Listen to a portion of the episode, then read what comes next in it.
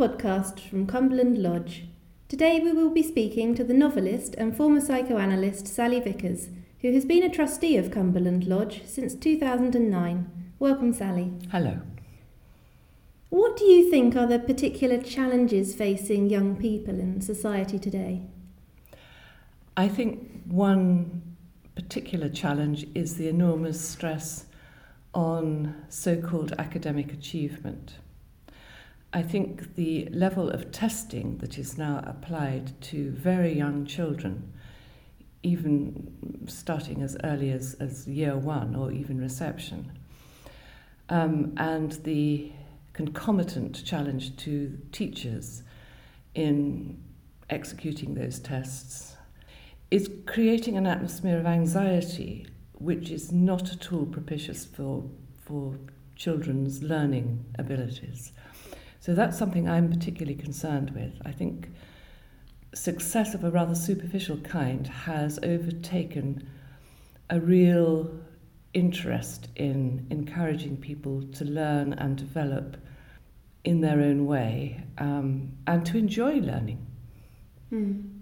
And what, what role do you think that education has to play in, in promoting uh, peaceful, tolerant, and inclusive societies? Well, I think very much carrying on from what I've just said that if people, if young people are put at a, from the age of four or five under those kind of pressures, um, which continue right through their um, primary school and into their secondary school and then into their post school education. Um, I think it creates the kind of competitive, stressful, striving social attitudes which are very antipathetic to um, encouraging reflective thought and encouraging the kind of interest in community that is necessary for peaceful societies. I mean, I come from a socialist background, so perhaps I'm bound to think this, but I do think capitalism has run mad. And until we reevaluate what matters in education, um, we are just going to produce citizens who are constantly stressed and constantly seeking to rise to a level of expectation which is really impossible and not terribly good for the welfare of the planet as a whole. Mm.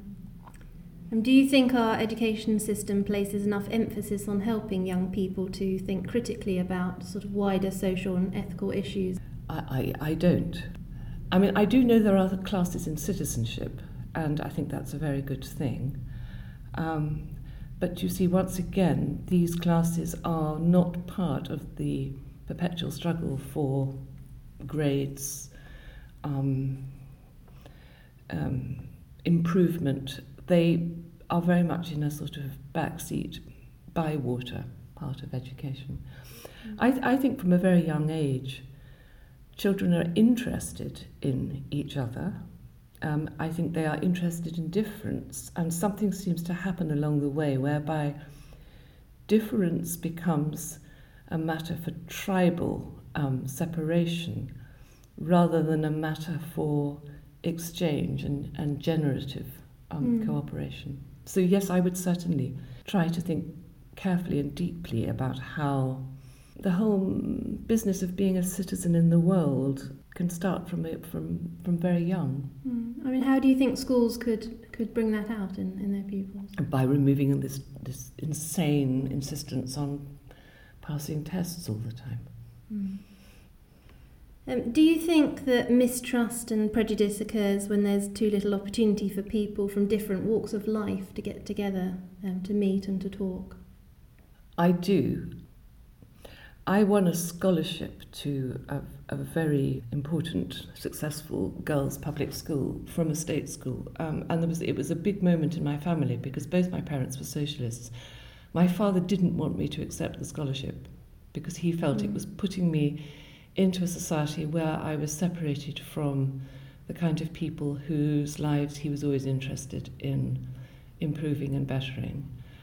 This was still at the age when there were grammar schools. I mean, my closest friends boys and girls from my state primary school went on to grammar schools, but some went to secondary modern schools because they failed the 11 plus. I mean, one very bright girl I remember failed the 11 plus because she was very ill in her last year at school um, and was a good friend of mine. Um, in fact, I did go to the um, posh public school on the state scholarship. I remember always feeling different.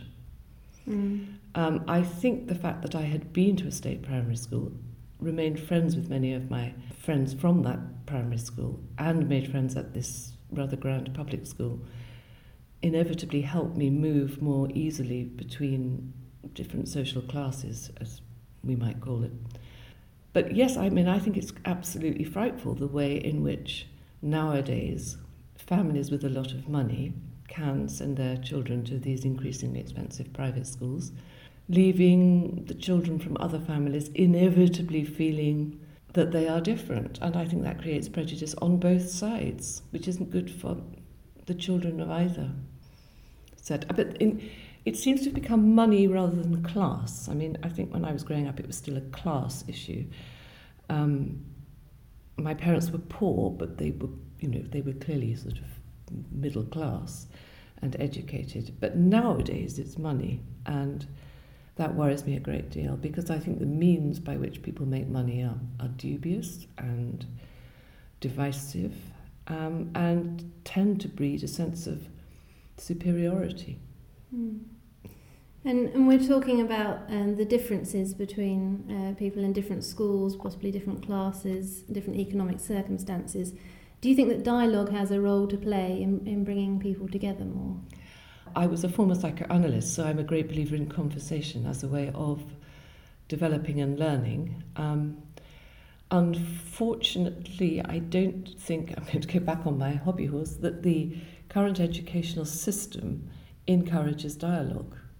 I mean, I was very shocked to talk to a, a friend of mine who was um, my peer when I was at university, who now teaches in that same university, um, is in fact the head of his subject in that Cambridge college, and says he spends the first year when he teaches students in teaching them how to think for themselves and have a dialogue with the subject that he's teaching them, which is English literature.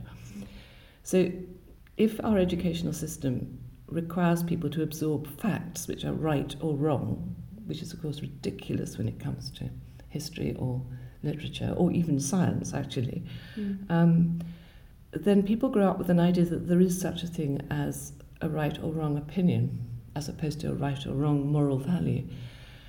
And I'm afraid that discourages conversation. I mean, when I grew up in both my primary school and my rather grand secondary school, we were encouraged to have a dialogue with our teachers. I mean, my primary school teachers were great.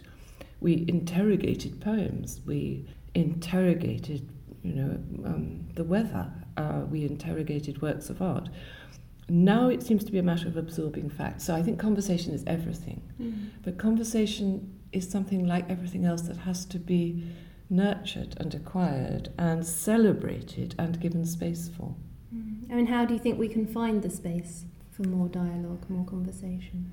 I would overhaul overhaul the whole educational system. I mean, that's a very big question how we would do that. I mean, I think one way would be to encourage people of different generations to talk more to each other. I mean, I think one of the consequences of the referendum vote is we can see how different age groups are really functioning in these so called bubbles in which they don't understand the priorities or the concerns of age groups that are not theirs. So, one thing I would do is have more school children go out into the community and have to do with old people who are living by themselves and are in need of, of, of company of young people because mm. the old and the young actually often get on very well.